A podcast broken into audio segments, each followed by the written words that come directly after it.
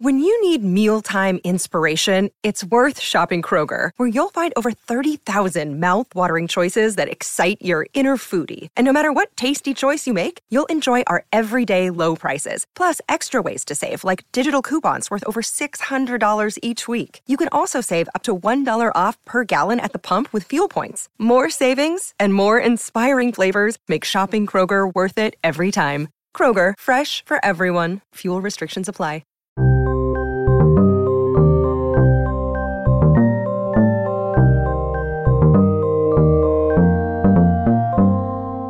Hello, and welcome to Origin Story. In each episode, we take a word, idea, or figure from history, explain its origins, talk about how it influences political discourse today. I'm Dorian Lynskey, author of 33 Revolutions Per Minute and The Ministry of Truth. And I'm Ian Dunt, and I'm a columnist with the i newspaper, and I'm the author of How Westminster Works and Why It Doesn't. This week, it's another two parter, and it wasn't even close because it's such a big topic. In the year of Israel's 75th anniversary, we are talking about Zionism. Now, Ian, one book I read, I think it's in that Oxford series of introductions to, Uh-huh. and I'd never read an intro like it because the intro is basically like, don't be mad at me. And it's this sort of disclaimer that he's like, it's impossible to, he actually says it's impossible to be objective. Well, what you can do is aim for scholarly detachment. Now, I was looking around for podcasts, which I also use for research sometimes. And I literally, the first one was like very, very pro Zionism. Mm-hmm. And the second one was extremely anti Zionism. And I mm. struggled to find one which was just trying to sort of tell the story without clearly taking sides on the Israeli Palestine conflict. And yet, this is all, what we are going to try and do. It's also the case that you can have opinions on it while remaining objective. So some of the people I've spoken to for this podcast are Zionists. They're typically sort of liberal Zionists, you know, being attacked from sort of outside of Zionism by left wingers and being attacked certainly on the right of Zionism as sort of assimilationists and traitors and blah, blah, blah. But they will sit there and go like, okay, have a very objective appraisal of how things played out. And their conviction on Zionism does not ex- sort of prevent them from being able to look at things with a certain level of disinterestedness. You know, it's always possible to, to have a view and someone could be listening to this and think, well, I'm very pro Palestine or I'm not or whatever. And you can have that opinion and it can be legitimate. And at the same time, you can distance yourself enough sort of emotionally in order to intellectually engage with what's being talked about here. And the reason that we, we we're doing Zionism, you know, we are not doing we're not doing the conflict. You know, we're talking about Right, the right. evolution of an idea. Is I felt like a lot of the time I would see the word come up, and uh, it wasn't that I wasn't sure what it meant, but I wasn't sure what the person using it thought that it meant. you know, and this comes up with recent sort of controversy around uh, Roger Waters, for example, Mm-hmm. and saying absolutely not anti-Semitic, anti-Zionist. Yes, yes. But what does that mean? What kind of because you know anti-Zionism, as we'll talk about, was like meant something completely different in the early days of Zionism. That was actually it was basically the mainstream Jewish position Yes. was was anti-Zionism. Now it means something else. So it is sort of maybe the the it speaks to the core of the origin story project. So it's a little lofty, but um, No, that's so true. but really just trying to go, well, what do people mean by this word when it is, if you look back over the history, contested relentlessly from multiple angles? Most interestingly, from within itself. Yeah. So you look at the usage of the word. I mean, a, a lot of the time, the most putrid sense is it's really just someone has used it as a substitute for Jew because they know that they can't get away with saying "I hate Jewish people," right? Mm. So they can say "I hate Zionism," Yeah, yeah. right? And you get away with it. And that's just the, you don't need to dabble too much with that because we know what that is, and it's not really worth enough respect to dwell on. Other times, people use it as a sort of proxy for right-wing Israeli governments. Yes. Yeah. Essentially, Likud. Likud, really. yeah, yeah. And other times, people do mean it genuinely from this sort of sort of old socialist tradition, an old liberal position, which is you know you shouldn't have states that are ba- sort of defined by either ethnicity or religion, you know, and that goes against fundamental sort of values. And that that's the much more interesting critique that you can have. And it's also one, by the way, that's broiling within Zionism all the way through its history. Yeah. And just the thing is that once you start delving into the word, and once you start delving into the history, and you start to disentangle this stuff, the heat reduces. As the light increases, the heat reduces because it's just harder to have this angry, tribal, venomous kind of conversation when you're like, wow, Jesus Christ, like the complexity of what's going on here and the nuance and the various elements of it. So I think all, when taking that all together, it's a sort of key element of what we've been trying to do on this podcast. Yeah, because there are sometimes, I think there are some topics, like, for example, climate denial, where judgment, it's explanation, but it's also judgment. There was really, there was really no doubt, you know, how, how, how we fell. Whereas here, the aim, it really is, is, is explanation. It's to tell the story and talk about the, you know, the disputes and the evolution of the ideas in a way that will um, hopefully be helpful. Well, the OED, Yep, and here we are. We're back. Safe space of the OED.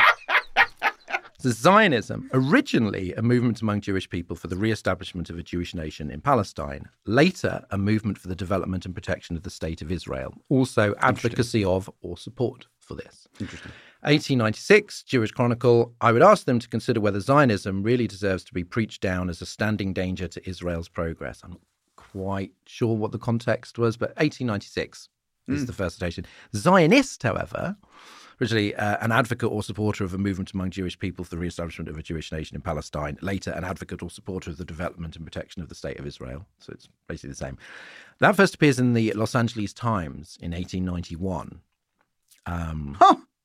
Talking about a meeting of Zionists, and it's that was a that was a curious one because the German word Zionismus was invented by Jewish nationalist Nathan Birnbaum in 1890 distinct from this kind of talk of returning to to Zion and this Right, talk of like right. homecoming, which has been part of Jewish tradition for centuries. I mean, you could say since like the Babylonian exile, there's Right, this idea right. of like coming back.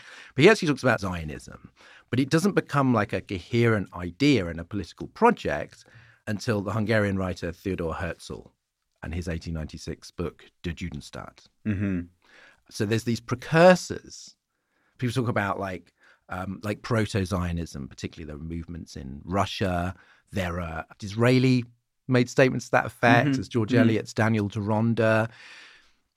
But they're not the, the political project that starts with Herzl. And he actually didn't know about a lot of the precursors. That's what seemed Mm. so odd. And he, He has this- drawing on them. Sort of fantastic ignorance to him because you know lots of people were like at the time when he was when he first sort of publishes this pamphlet lots of people were like well who's he talking to? You know in the movement but it's not, he's not talking to anyone. He doesn't know anything. He almost He's discovers them afterwards and Yeah, goes, yeah, "Oh, you guys have been thinking about this, haven't you?" like, and he's because he's a very unusual guy. Mm, he's a fascinating figure. He's born into a kind of wealthy-ish bourgeois family in Budapest, 1860, and becomes a very successful, urbane, assimilated Jew. mm-hmm.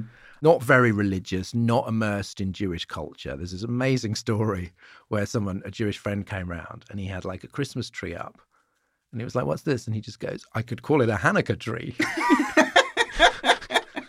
like, he was definitely not coming from a, a religious place. His biographer, Steven Beller, calls him a man between West and East, between liberalism and nationalism, with an admiration of the values of aristocracy as well as technocracy, at the centre of Viennese intellectual society, yet an outsider, and a Jew whose Jewishness was first an embarrassment before it became his life's purpose. Mm, interesting There is a journey. Mm. He studies law in Vienna, then gives that up for journalism, moves to Paris as the correspondent for the Neue Freie Presse in 1891. While he's there, he covers the Dreyfus Affair, Mhm. the eruption of anti Semitism in the very country which had been the first to give Jews full equal rights a century earlier. You know, you have to remember that, that Jews in Europe only had equal rights for like a century max. He later claims, because it makes almost a better story, that the affair made him a Zionist, that he was so shocked that he had this revelation. But that's retrospective, and it's clear that he was he was on this path already, and it was a path to nationalism, not in I think the way that we use it now, but in that 19th century sort of anti-imperial. You want to get out from the empire. So, like Czech nationalism, for example, wanting to be free of the Austro-Hungarian Empire, was, you know, was like pretty benign. You know, generally sort of pretty liberals. It wasn't nationalism with perhaps like the stigma that we um that we Yeah. often associate with. There's also, I mean, there has to be the things you always read about the Dreyfus affair is like the spasm. Mm. You know, the the the, the anti-Semitism is like it spasms out. You know, starting in Paris and spreading to the towns. And whenever there's these key days where the rioting takes place, it's it's almost spreads like a virus. Like people are on the streets and then they go and they get the people in the cafes, and the people in the cafes go join them in these anti-Semitic riots, and the students suddenly see it and they come join them. They jump off the buses. I think if you were to witness that, that kind of the, the way it spreads that way, you would start to come to conclusions about Right. this feeling being latent and constantly present underneath the sort of civilized exterior of society. But he was seeing it in Vienna as well. Yeah, You know, he yeah. was part of this German nationalist society at university and he left. We realized that, they- you know, they were massive anti Semites. And he was like, but I also would like, you know, also supporting like the German nation. And it was this feeling of of constantly banging up against anti Semitism and that the Mm. goal of assimila- assimilation and, you know, it was like we want to be part of these this nation and we're constantly being told that we're other and that we don't really belong. And he says we naturally move to those places where we are not persecuted, and there our presence produces persecution. And this is the the sort of the seed of of the Zionist idea for him is like we can never be safe, we can never be welcome. So he says at one point, We have sincerely tried everywhere to merge with the national communities in which we live, seeking only to preserve the faith of our fathers. It is not permitted to us.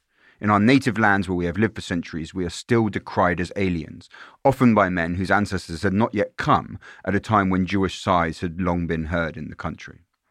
And it's just that sense of like, it's not ever going to stop. You know, you can have positive moments, you can Yeah, have yeah. negative moments, maybe there's more, but there's just, it's not ever going to stop. It's not ever going to fully stop because there is just this thing in people that leads them to attack and reject the Jews.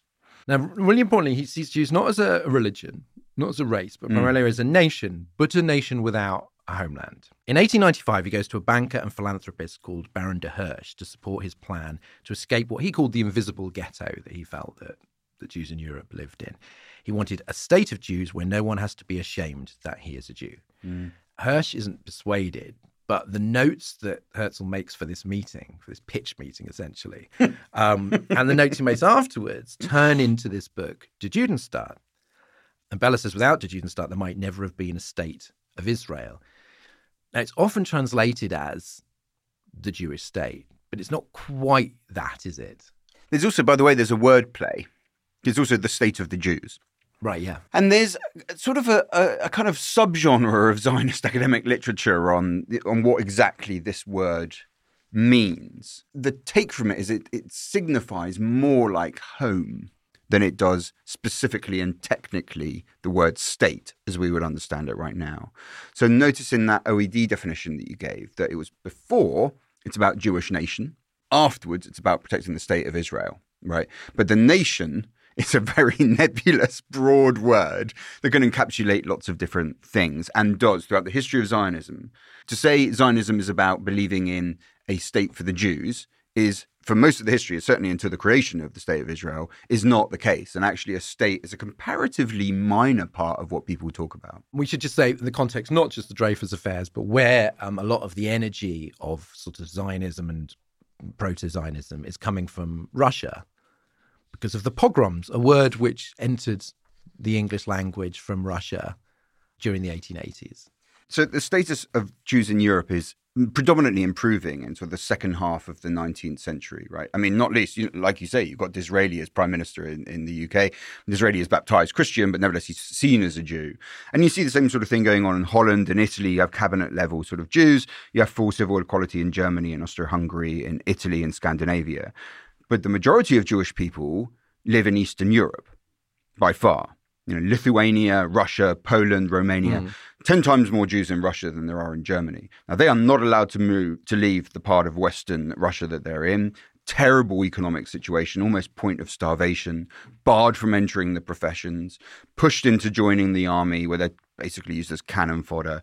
And then you get these regular pogroms. So 1881 onwards, another one in 1883, another one in 1884, and then really critically about 20 years later in 1903, where you get these very sustained riots. Again, 1905, 810 Jews killed. 1903 is the Kishinev pogrom, Exactly. which is a really For- important one. Yeah, yeah, 45 Jews killed. And when you talk to people in this, none of it's a drop in the ocean compared to what happens, obviously, during the Holocaust. But at the time, the psychological effect is very, very and, severe. and caused a, wave of um, it caused a wave of refugees. And it's funny how these tie up because we're going talk about Churchill Yes. later. yes. But we talked about how Churchill, um, one of the reasons he quit the Conservatives was over the Aliens Act, which was designed to shut out a lot of the Jewish refugees who were coming from Russia as a result of that. Yes, exactly. Yeah. And it's not to put too fun, you know, what happens in Western Europe is also quite severe. You know, we've talked about the Dreyfus Affair. There's a financial crisis in the 1870s in Germany, which results in a sort of wave of anti Semitism with the widespread slogan, the Jews are our misfortune. So even for the more fortunate sort of Western European Jews, there's just this sense of, oh, it all just feels terribly tenuous.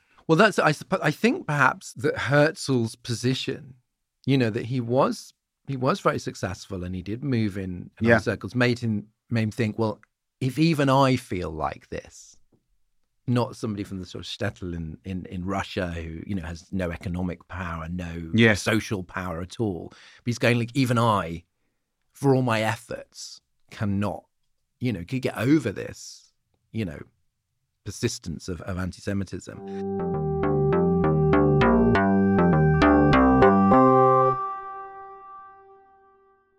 Hello, it's that bit of the program where we come on to tell you just how beautiful, wonderful, and generally elegant you are by virtue of your Patreon membership. So, thank you in particular this week to Helen Fisher, Dan Stinton, Graham Shaw, Jonathan Eiling, and Julian Hiles. You guys are the actual objective best.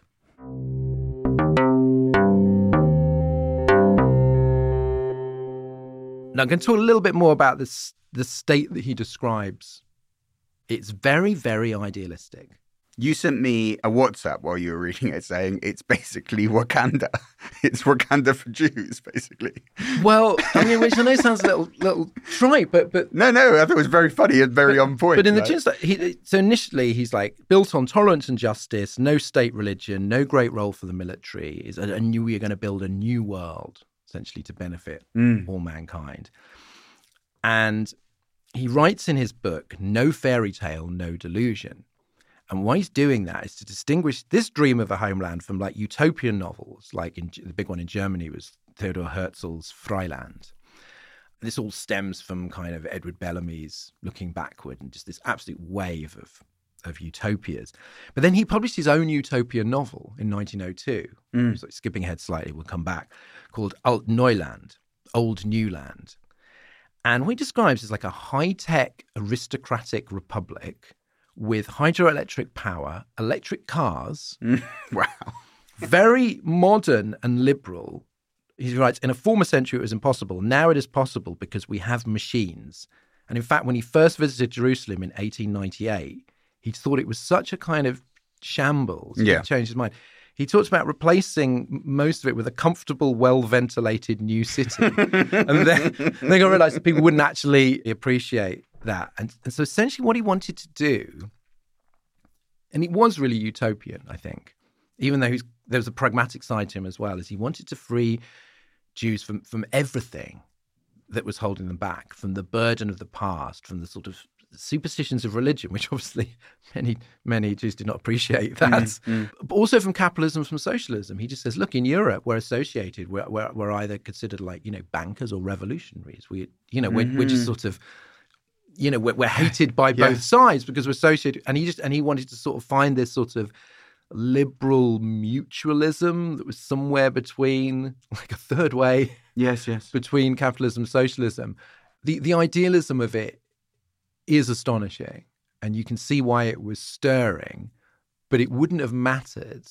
had he not also been this kind of like a doer like mm. an, an organizer. So he launches in 1897 a paper, Die Welt, and the first Zionist Congress in Basel, Switzerland. It was like 200 delegates, 24 countries. And there's this famous statement of his. He goes, At Basel, I founded the Jewish state. If I said this out loud today, I would be answered by universal laughter. If not in five years, certainly in 50, everyone will know it.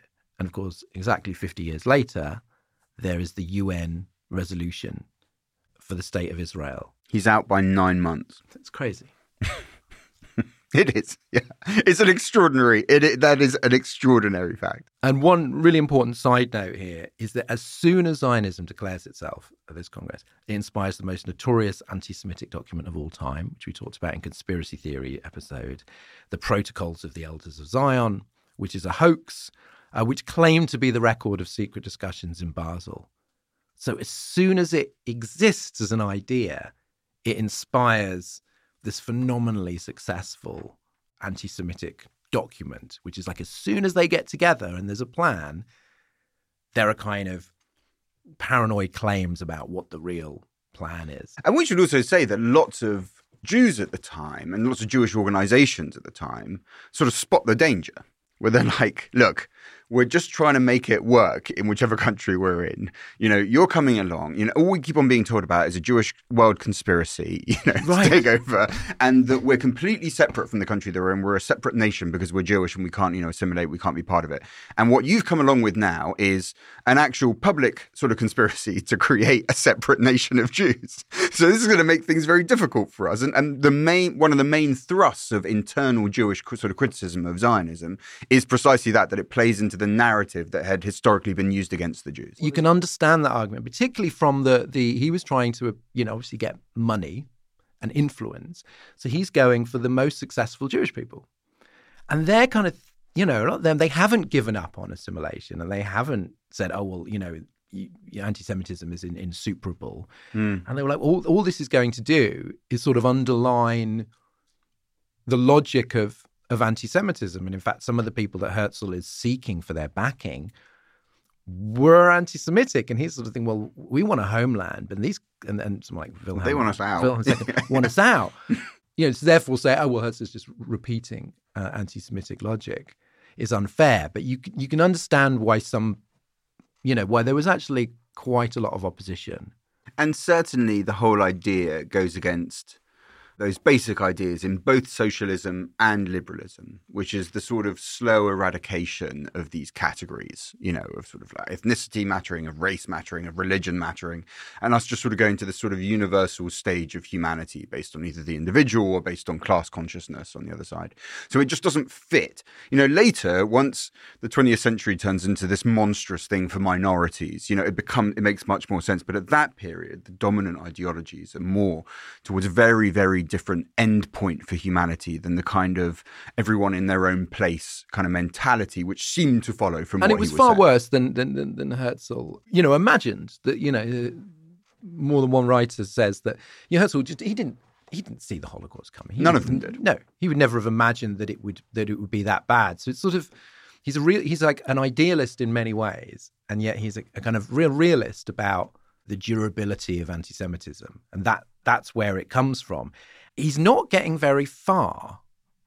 At the time of his death, so historian uh, Melvin J. Urofsky says that only about one percent of the world's Jews were Zionists. He dies in he dies in 1904. I mean, we should also say, I mean, the man is uh, like a god level bullshitter. So he, he goes over, you know, he's talking to the Sultan in Constantinople and saying, like, look, give you 30 million, we'll clear up all your debts, you know, in exchange, you'll give us this bit of land, you know, in Jerusalem. And Sultan's like, well, fine, I'll take the 30 million, but I'll only allow you scattered immigration. You've got to take Turkish citizenship. All of this is just complete bullshit. Like, I mean, he doesn't have any of the money. At no point does he really get sort of rich Jews to sign up financially for what he's doing. That they have, in fact, uh, far from the sort of image of the sort of Zionist movement being awash oh. with money. I mean, they are they basically have no cash at almost any stage of the process. And the, so the people that he's sort of chasing after, I mean, Lord Lord Rothschild at first just totally rejects the idea of a Jewish state and says it would be a ghetto within a ghetto mm. with all the prejudices of a mm. ghetto. Fully against it. What he finds is that the masses, particularly with these sorts of from Russia we're talking about, they love it. And because he's an incredibly charismatic orator, he ends up attracting support from the section of society that he wasn't seeking and having the door shut in his face by the people he was going after. So he, just, he didn't really see it as a mass movement initially. Exactly. He goes for the elites. No one kind of understands or cares at all about what he's saying. He has the mass support. And then there is a moment of recognition from the elites. It's a very interesting one. It's it's, it's almost this kind of lunatic comedy. So it's October 1902. He first sees Joseph Chamberlain. And uh, Chamberlain's actually quite sort of sympathetic, really. And he's, he's on this, tour, he has a meeting, nothing really comes of it. And then he goes on this tour of Africa And Joseph Chamberlain at that point is colonial secretary. He's in this tour of Africa and he just sort of he's in Uganda and he thinks, quote, there's a land for Dr. Herzl. It's it is this kind of comedic sort of thing where it's late imperial Britain. You're Wow. like, oh, so you want a land? Well, We've got Uganda, like that we've just found down the back of the sofa. you know, we It's can small- give you that. It's a small. is it? It's a small. it's part not all of Uganda. Yeah yeah, But this is the Uganda proposal. So it's like, look, right, not Palestine, but you know, we can send this sort of study commission to ascertain if there's sort of any suitable vacant lands, and then we could have maybe establish a Jewish colony. And this proposal, which is brought back to the Zionist Congress, which at this point is the sort of you know functional is essentially how the movement makes its decisions. I mean, there's an executive board as well, but there's votes there. Really divides the Congress very passionately. I mean, to the point where there's an assassination attempt on Nordau, who's sort of second, the guy that comes on second after Herzl. Um, Oh, Max, speeches. Max Nordau, Exactly, famous yeah, for yeah. degeneration. Yeah. yeah, who, who would- he's not quite the number two, but he sort of is the number two. There's an assassination attempt on him. I mean, Herzl was called a traitor to his face. And I think this is very interesting because it highlights this really fundamental split in the motives of the Zionists at this point. On the one hand, you have the safety argument, which is the, the obvious one, right? We keep on getting killed. There keep on being pogroms. You know, there's these savage crowd attacks on us. We need somewhere where we know that we're safe. And that's usually the core argument. But actually, when Nordau comes out for that second speeches that he usually makes at those congresses, they're slightly different. I mean, he talks about that stuff, obviously, but he also spends an awful lot of time talking about this sort of false self that many Jews take on by virtue of being in the diaspora, mm. right? You're always seeing yourself reflected as the other in the eyes of, what is it, Germany, France, the UK, Russia. So you never know what your true identity is, your true group identity, and maybe your true individual identity. And that's this very different not it's not a practical argument. It's it's it's a almost a psychological argument and almost a sort of spiritual argument a sort of secular spirituality to it. These are very distinct strands. And what's interesting is once you propose uganda once the brits propose uganda that split reveals something because Uganda will do if your main thing is safety. Hmm. If that's what it's all about, it doesn't really matter where you go. But if it's about identity, it's got to be Palestine, right? It's got to be back to the to the old homeland. Oh, and this is this is really popular with the the talking about the proto-Zionists with with the Russians. A lot of people became very important.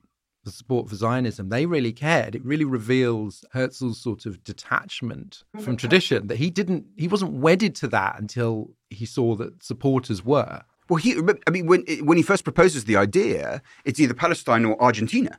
Yes. Right? He was like, oh, we could maybe judge Argentina. You know, it's the, the remorseless focus on Palestine at this point hasn't dominated. But once there's a potentially viable proposal for another location, suddenly everything becomes quite fraught. And ironically, Eastern European Jews were actually less likely to support the Uganda proposal. And these are the guys suffering the pogroms, right? So they should be mo- most thinking exclusively about safety. But again, if you think about it, you know, the towns that experienced the worst pogrom were actually the ones that were least willing to countenance going to Uganda as opposed to Palestine. Because yeah, Argentina was an option. Madagascar later on was mentioned. There's a Michael Chabon novel, The Yiddish Policeman's Union, where he imagines that it was it was in Alaska that the Jewish homeland after the war was in Alaska. Right. So it's not integral. If you look at if you really look at Herzl's original ideas, it's like they were so idiosyncratic. They were so particular to him, and as he gets supporters, you know, he he sometimes they kind of like they lead the way.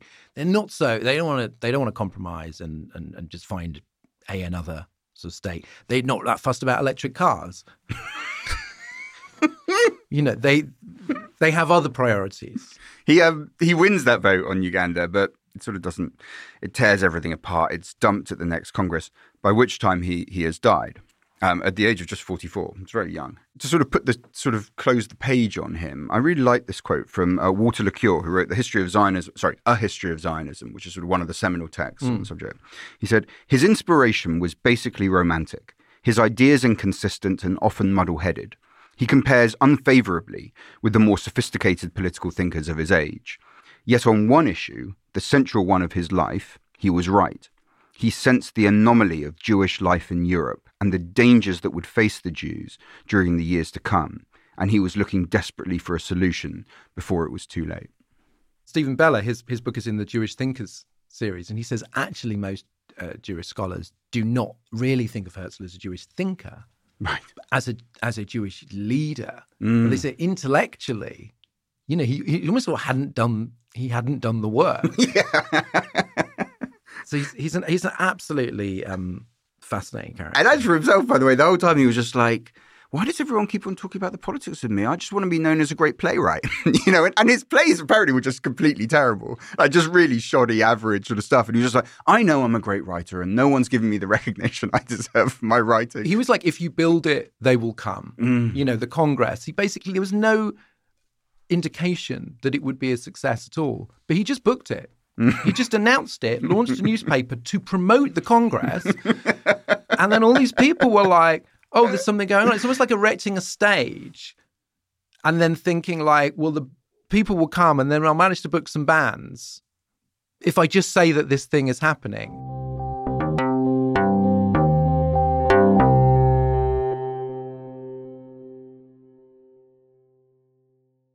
We simply could not make Origin Story without our Patreon supporters. So thanks all, and in particular this episode to James Patterson, Agnieszka Rakaita, Gabrielle Sino, Stuart Smith, and Tom Dewar. Thank you so much. If you're not a supporter yet, you can find out more about supporting us by clicking the link in the show notes.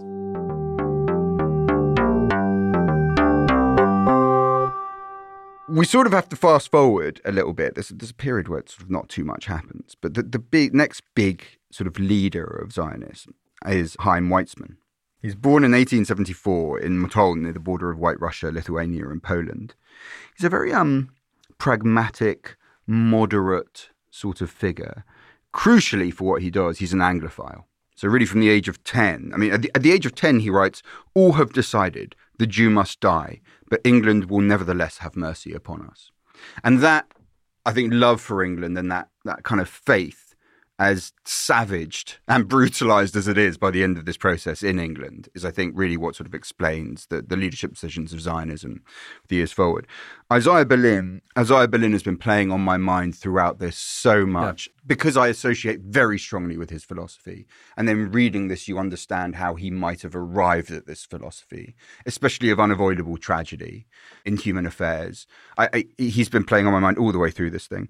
He said, what held the Jewish masses to him, this is obviously talking about uh, what held the Jewish masses to him was the fact that although outwardly he had become an eminent Western scientist, he was a very successful chemist, and mingled easily with the remote and unapproachable masters of the Western world, his fundamental personality and outlook remained unchanged. His language, his images, his turns of phrase were rooted in Jewish tradition and piety and learning.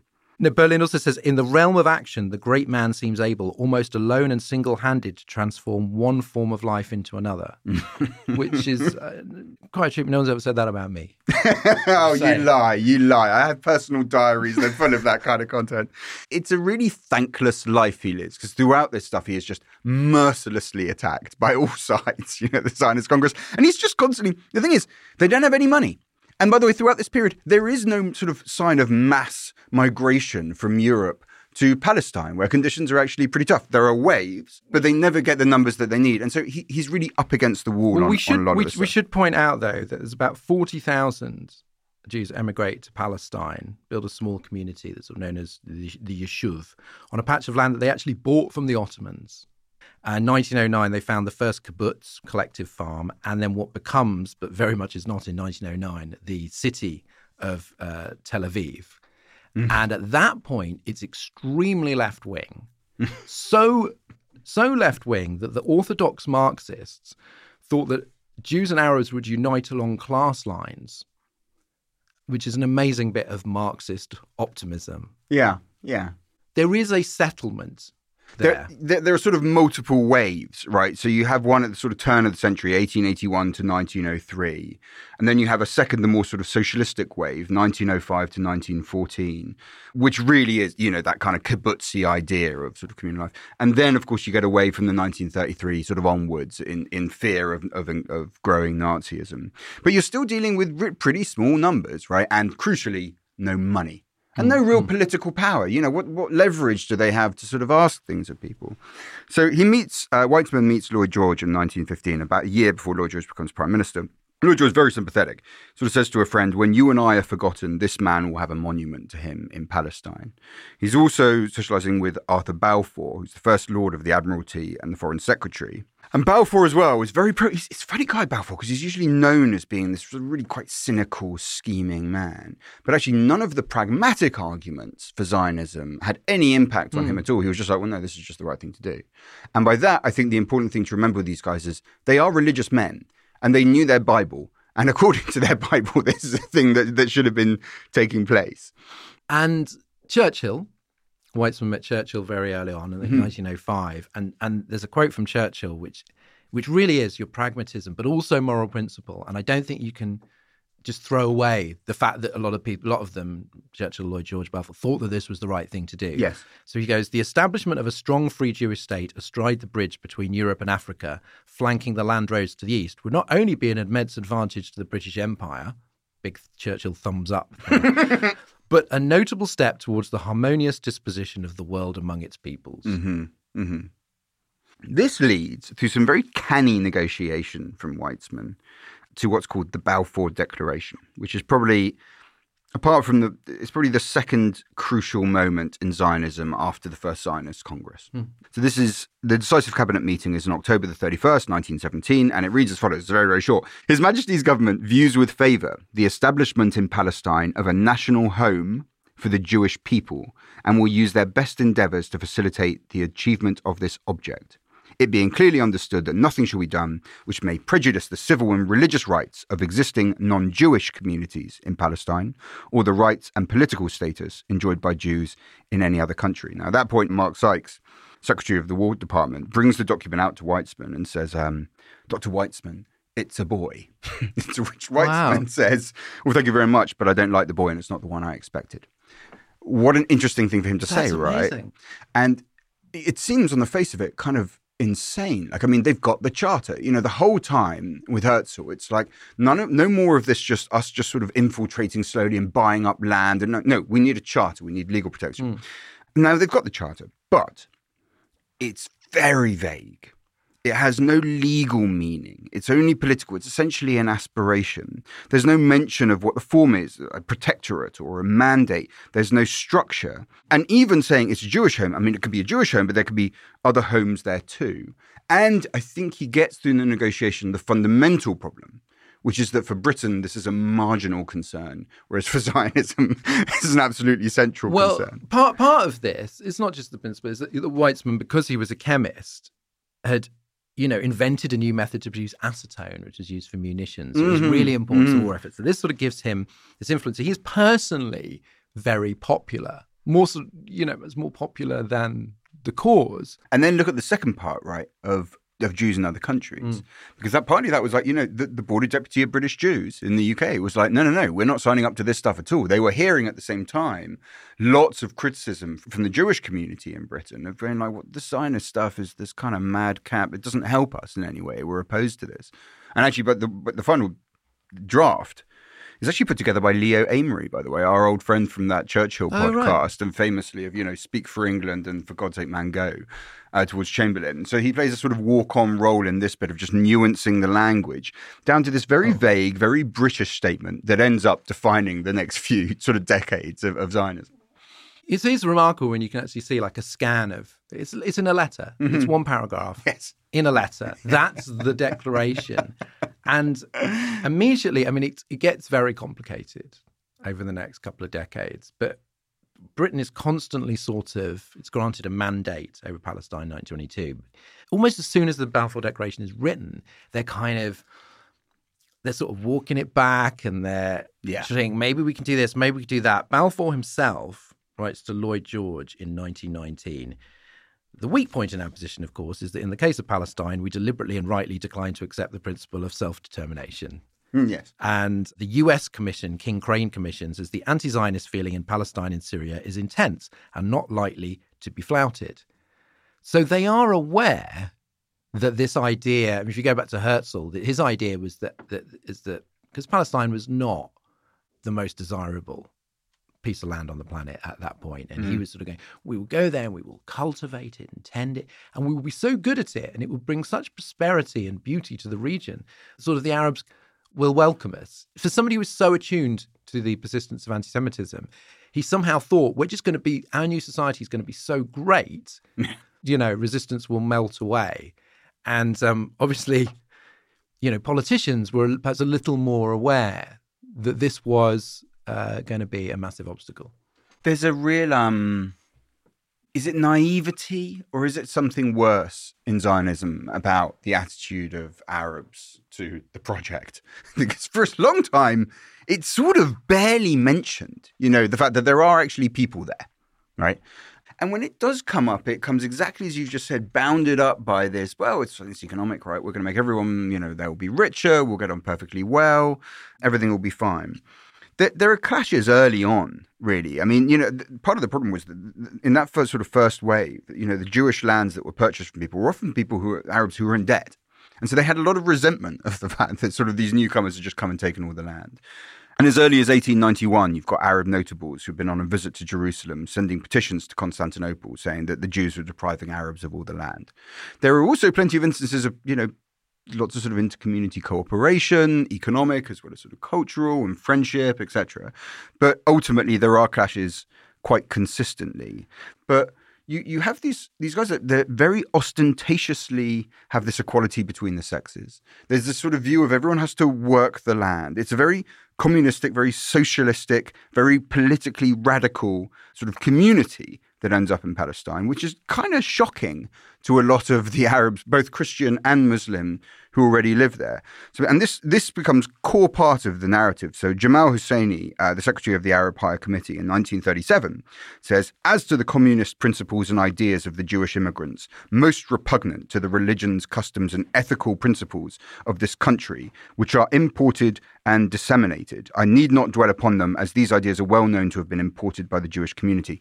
It's not really until the 1950s, the 1960s, that our current left right frame mm. for this situation. Right now, it's like obviously left wing is you know pro Arab, pro Palestinian, and you know, right wing is considered sort of pro Israel. That is a recent development. Oh, yeah. And throughout most of that stuff, it was actually, if anything, the other way around. From this point on, the violence gets worse and worse in Palestine. So there's one riot on May the 1st, 1921, 95 people killed, 219 seriously injured. There's another in 1929 over respective rights at the Wailing Wall. 136 Arabs and 135 Jews killed.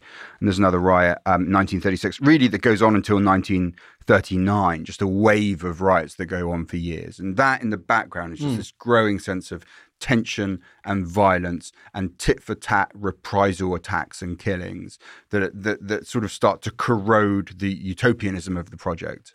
And something happens to the leadership of Zionism during this period. In America, it's worth noticing that, that it's led by one of the heroes of our freedom of speech episode, the Supreme Court Justice Louis Brandeis, huh. who made Zionism essentially acceptable in America, where there was less overt anti Semitism and uh, or less overt persecution and a greater fear of, of allegations of dual loyalty. And he presented it as you always have to do. You have to present socialism as a, a form of Americanism, and he presented Zionism as a form of Americanism. And he sort of clashed with Weizmann because he was sort of more a pragmatist. Mm. But Weizmann, of course, was seen by others in the movement as too much of a pragmatist, and they kept having to take these compromises. There's a partitions. There was a the Transjordan partition of 1922, which they didn't mind so much. There was a lot of land, but there were really hardly any Jewish settlers on that land. Then in 1937, the Peel Commission recommends producing a much smaller Jewish state. Uh, Weizmann very reluctantly agrees because the situation for Jews in Europe in 1937 uh, not great. Not great. Uh, the Arabs reject that completely. Then in 1939, which is after Kristallnacht, so there's really no uh, excuse for not knowing what's happening. There's a British white paper which uh, imposes strict migration quotas until 1944, then none at all without permission from the Arabs, which just seems, you know, it's a, it's a sort of step too far. Neville Chamberlain says, if we must offend one side, let us offend the Jews rather than the Arabs. Because having the Arabs as military allies on the cusp of war here is was more important than saving Jewish lives. The British policy basically becomes triangulation. Triangulation. where are you going to go? You're Jewish, right? What are right. you going to do? Cooperate with Mussolini and Hitler, or you know, you guys are banked. insofar as you're of any sort of military meaning at all anyway. And the Arabs are not banked and could have a quite significant military meaning. And and David Ben Gurion, who becomes uh, the first prime minister of Israel, a very important um, figure in Zionism, called this the greatest betrayal perpetrated by the government of a civilized people in our generation. Yeah. And this is just after Munich. Yeah. So Chamberlain was doing uh, quite a lot of betraying at this time, and the the white paper, after you know 22 years after the Balfour Declaration, essentially finishes Weizmann's leadership role because what has been growing since the 20s, really since the Transjordan partition, is the revisionist wing of Zionism, which is just is like sick of swallowing what they see as these sort of unacceptable compromises. Mm-hmm. I mean, the the guy that is most associated with revisionism is called uh, Zej Jabotinsky. It's sometimes called revisionism. It's sometimes called maximalism. He's uh, born in Odessa, 1880. Uh, he's sort of awakened really by the pogroms, that 1904 to 1905 pogroms. Ben Gurion, who was, you know, on a man of the left, a socialist, and a real opponent of his, said this of him: "There was in him complete internal spiritual freedom. He had nothing in him of the Gallic Jew, and was never embarrassed in the presence of a Gentile." He forms a Jewish legion in World War One. Ben Gurion also said, because Jabotinsky was born Vladimir Jabotinsky before he changed his right. Zev means uh, wolf. So he changed his name. Yes, um, okay. Ben Gurion at one point uh, called him Vladimir Hitler. Oof. So, you know, you said, yes, he certainly noticed Jabotinsky's sort of lead strength and leadership qualities, but he did also hate him. Oh, he absolutely hated it. No, but, that, but that's why I think the quote is quite meaningful Yeah, yeah. because it comes from someone, you know, who, who really had no time for him at all. So he forms this Jewish legion in, in World War One, and, and he sort of from it he becomes convinced that a Jewish army is a historical necessity. He says, if this is militarism, we ought to be proud of it. By the time that there's um, Arab riots in Jerusalem in the 1920s, he's head of Haganah. Now, that is a Jewish paramilitary organization that eventually becomes the core of the Israeli Defense Force, of the IDF. What's interesting about him politically is that all of this stuff that we've been talking about, you know, oh, okay, and, and you know, maybe we shouldn't talk too much about the Arabs, or maybe we'll have these, you know, sort of quite naive ideas as to how everything will work out. He he is absolutely, resolutely, plain spoken about how he sees the issue. He's basically like, no, there's going to be a problem here, hmm. right? And we need to have a majority, a Jewish majority in Palestine. He also says the thing that I think is depressingly true, which is, even though you might, it's not pleasant to hear him say it, which is that there is no misunderstanding. Weizmann would always talk about the misunderstanding, you know, with the hmm, Arab hmm, communities. He's like, no, there is no misunderstanding. They have understood us perfectly. We intend to go over there, establish a majority, and create a Jewish state. You know, he's generous. He wants binationalism. You know, he wants cooperation. Sure. He even says, you know, you could have sort of president, prime minister between Arabs and Jews flicking through. But he's like, there is no misunderstanding. They un- they know what we want, and they do not want it to happen. And incidentally, I think that is the correct analysis. Well, the there's, there's a lot of contradictory stuff in, in his writing um, about this. Sometimes he just he sounds a little more open and liberal, sometimes super hard. Yes, that's right. Yeah. Um, and this essay, The Iron Wall, he puts it like this The Zionists want only one thing Jewish immigration, and this Jewish immigration is what the Arabs do not want. Mm. Zionist colonization must either stop or else proceed regardless of the native population.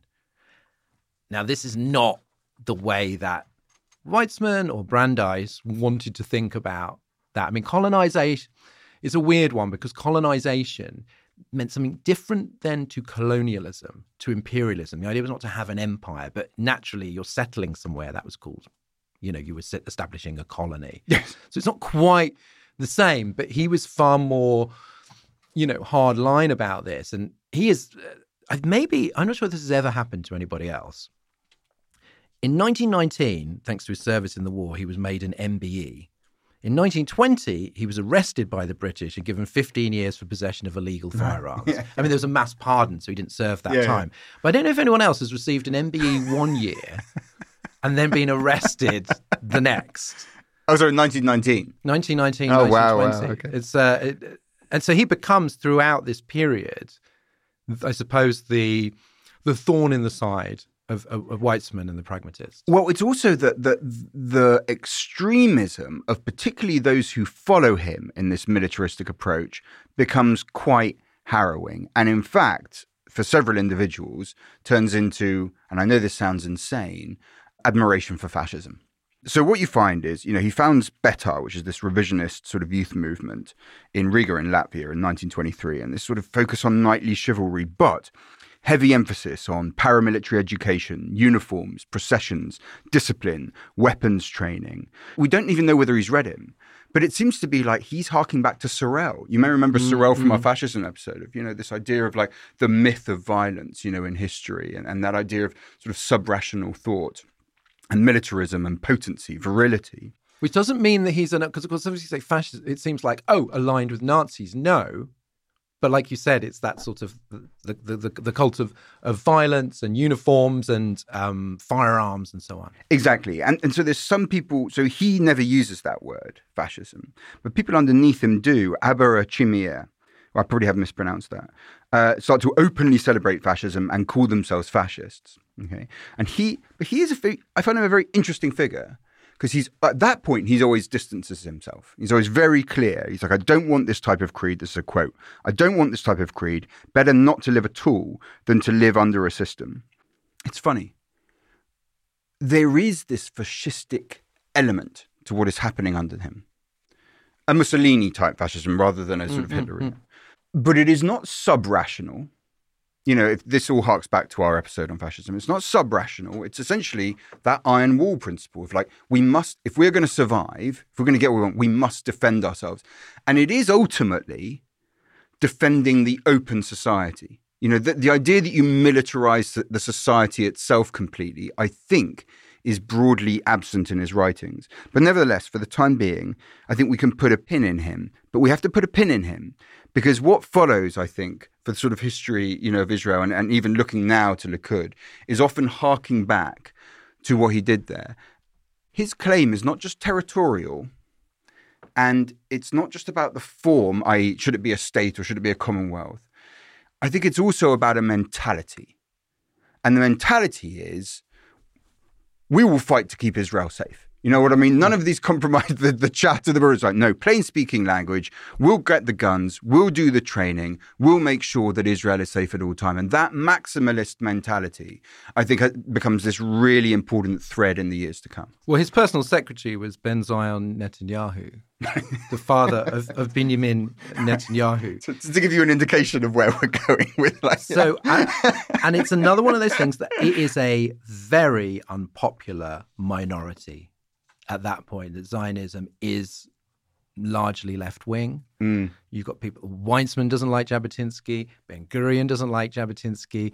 This is a this is a small wing of Zionism, which kind of really doesn't doesn't achieve any um, great influence until some way into the life of the state of Israel.